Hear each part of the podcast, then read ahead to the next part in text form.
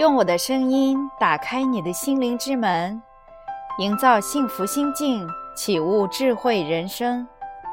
这里是文以心境，我是您的心灵守护者丽文老师。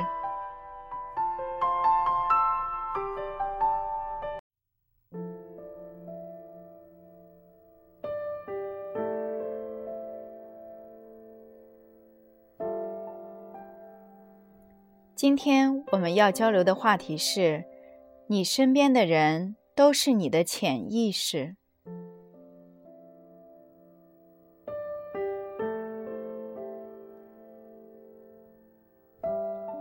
你的配偶是你的潜意识。人本来是一个整体，但是为了适应环境，发展了一部分心理活动，压抑了另一部分心理活动，结果变成了半个人。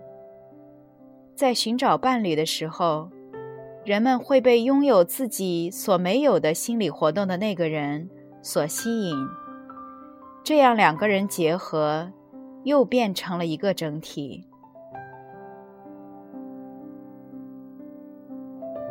人们对压抑的部分，也就是配偶所拥有的部分，可能是接纳的，也可能是不接纳的。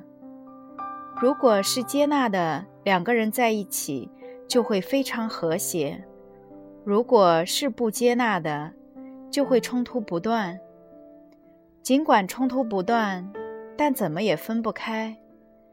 换句话说，人们不是跟配偶冲突，而是跟自己的潜意识冲突。只有跟自己的潜意识和解了，夫妻冲突才能消除。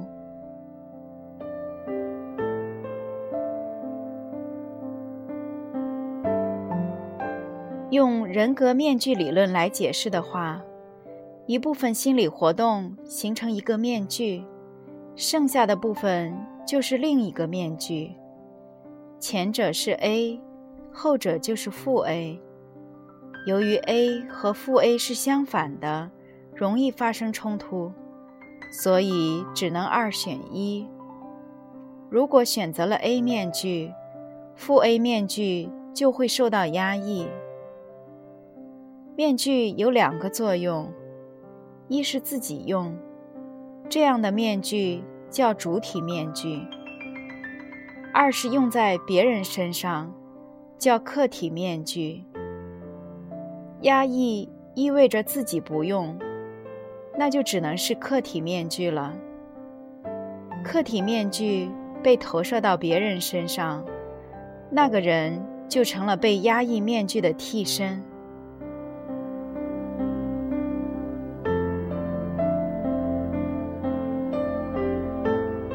你的子女是你的潜意识。中国家长都望子成龙，望女成凤，就是把子女当作自己的替身，把自己的某个表现不充分的面具投射给子女，让子女完成自己没有完成的使命。有些家长这样做是有意识的，有些家长是无意识的，还有一些家长发现自己的孩子完全不符合自己的期望，所以对孩子非常失望，竭尽全力地想改造孩子，自己改造不了，就求助于心理医生。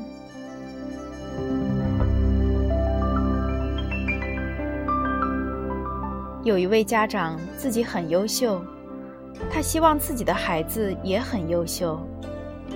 孩子还没出生的时候就开始胎教，坐完月子就带孩子去学早教，上幼儿园小班的时候孩子就非常优秀，可是到了中班，孩子出现了行为问题，不遵守纪律，经常抢别人的东西，跟小朋友吵架，爱哭闹，有时候还尿裤子。家长带孩子去看心理医生，心理医生都说跟家庭教育有关，但是家长却认为家庭教育没有问题。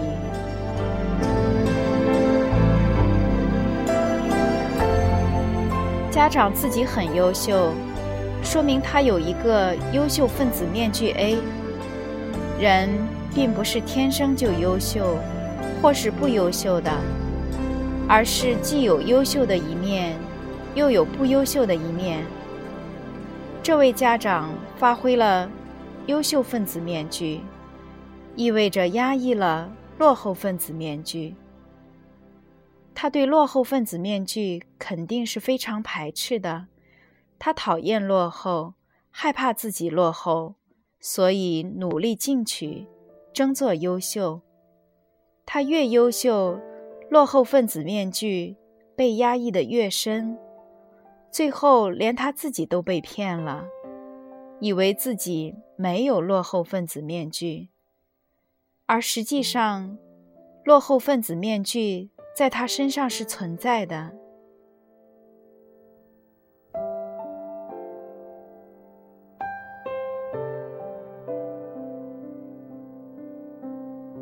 现在被压抑的落后分子面具被投射到他的孩子身上，也许孩子本来并没有那么落后，跟其他孩子差不多，但是这个妈妈有一个很强的落后分子面具，对落后是很敏感的，一下子就识别出了孩子身上的落后分子物质，给孩子戴上了落后分子面具。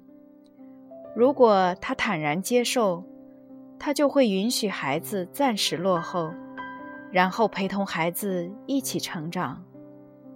问题是他不愿意接纳落后分子面具，而是要立即消灭掉。于是他就跟孩子进入了敌对状态。在敌对状态中，孩子是非常受伤的，他肯定会反抗，结果表现越来越糟糕。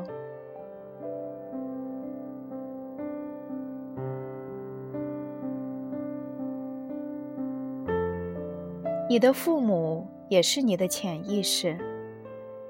很多人很讨厌自己的父母，觉得父母这也不行，那也不行，很看不惯，试图改造父母。结果跟父母的关系很紧张，经常冲突。当一个人觉得父母什么都不对时，说明他把错误分子的面具投射给了父母。认为自己是对的，父母是不对的，才会试图改造父母。其实，每个人都会犯错误，自认为一直正确的人，只是压抑了错误分子面具，然后把它投射到了别人身上，对别人的错误神经过敏。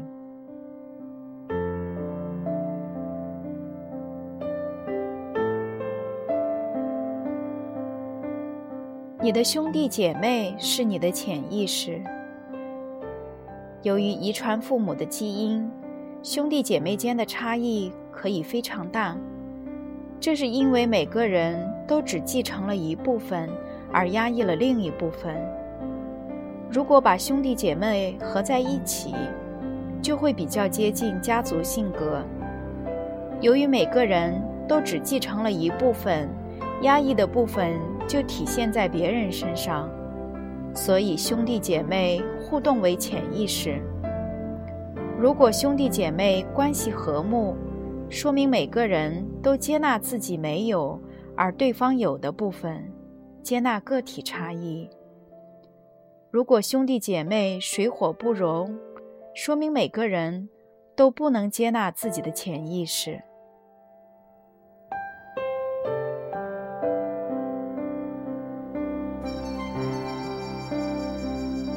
你的同事也是你的潜意识，除非你对他没有感觉，既不喜欢也不讨厌。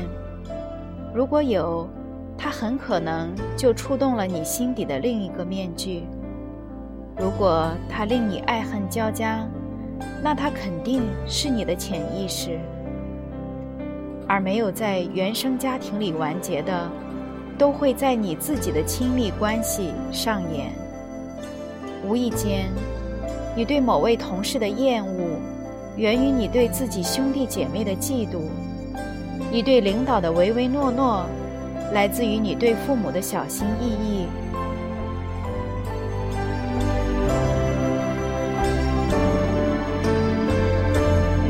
所以，你身边的人都是你的潜意识，他们是你的替身，是你的投射，是你的影子，他们把你的面具外化，让你看清自己。你喜欢他们，或者讨厌他们，其实都跟他们没关系，只说明你喜欢自己，或者讨厌自己，也就是接纳自己，或者不接纳自己。